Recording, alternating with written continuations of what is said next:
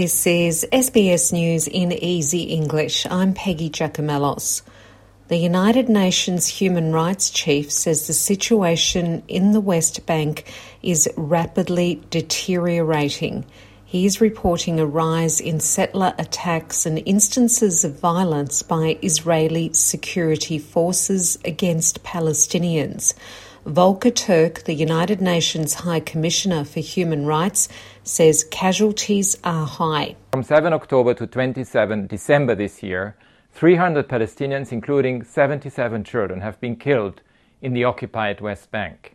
In the same period, Israeli security forces have arrested more than 4,700 Palestinians, including about 40 journalists. At the same time, Israeli authorities have imposed severe and systematic restrictions on the movement of Palestinians across the West Bank.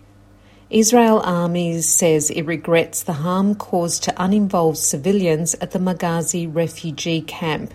A military official has told the Israeli public broadcaster that the wrong weaponry was used in the attack and extensive collateral damage was caused. The Israeli airstrike on the Maghazi camp, which is in the centre of the Gaza Strip, killed at least 86 people.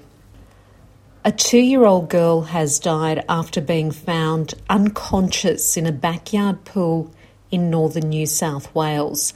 Emergency services were called to a home 25 kilometres north of Lismore Wednesday and found family members performing CPR on the child. The girl was taken to Lismore Base Hospital but was unable to be revived. According to Royal Life Saving Australia, as of Thursday evening, some 30 people had drowned across the nation since the 1st of December. That's six more than at the same time last year, more than the five year average. A man has been found dead after falling off his kayak off the coast of Rosebud on Victoria's Mornington Peninsula. Emergency crews responded to a call that a man on an inflatable kayak had got into difficulties at Rosebud Pier. His body was found after a short search. New Year's Eve could be a wet one for parts of eastern Australia with more severe weather forecast for the weekend. The Bureau of Meteorology says widespread showers and possible thunderstorms are set to return to New South Wales and Queensland today.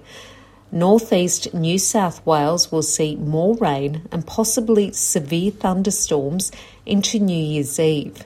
Scattered showers are forecast for the remainder of the coast, with the chance of storms. Queensland is also expected to be hit by wet weather with isolated showers and thunderstorms forecast across much of the state, apart from the far southwest. In tennis, world number one Novak Djokovic landed in Perth on Thursday afternoon ahead of the Mixed Teams United Cup, which starts today.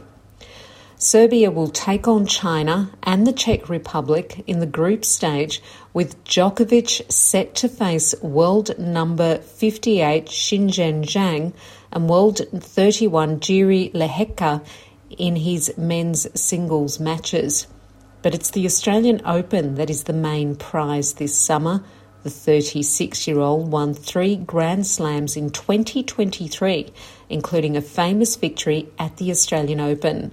That success came just a year after he was deported from Australia for refusing to have the COVID 19 vaccine.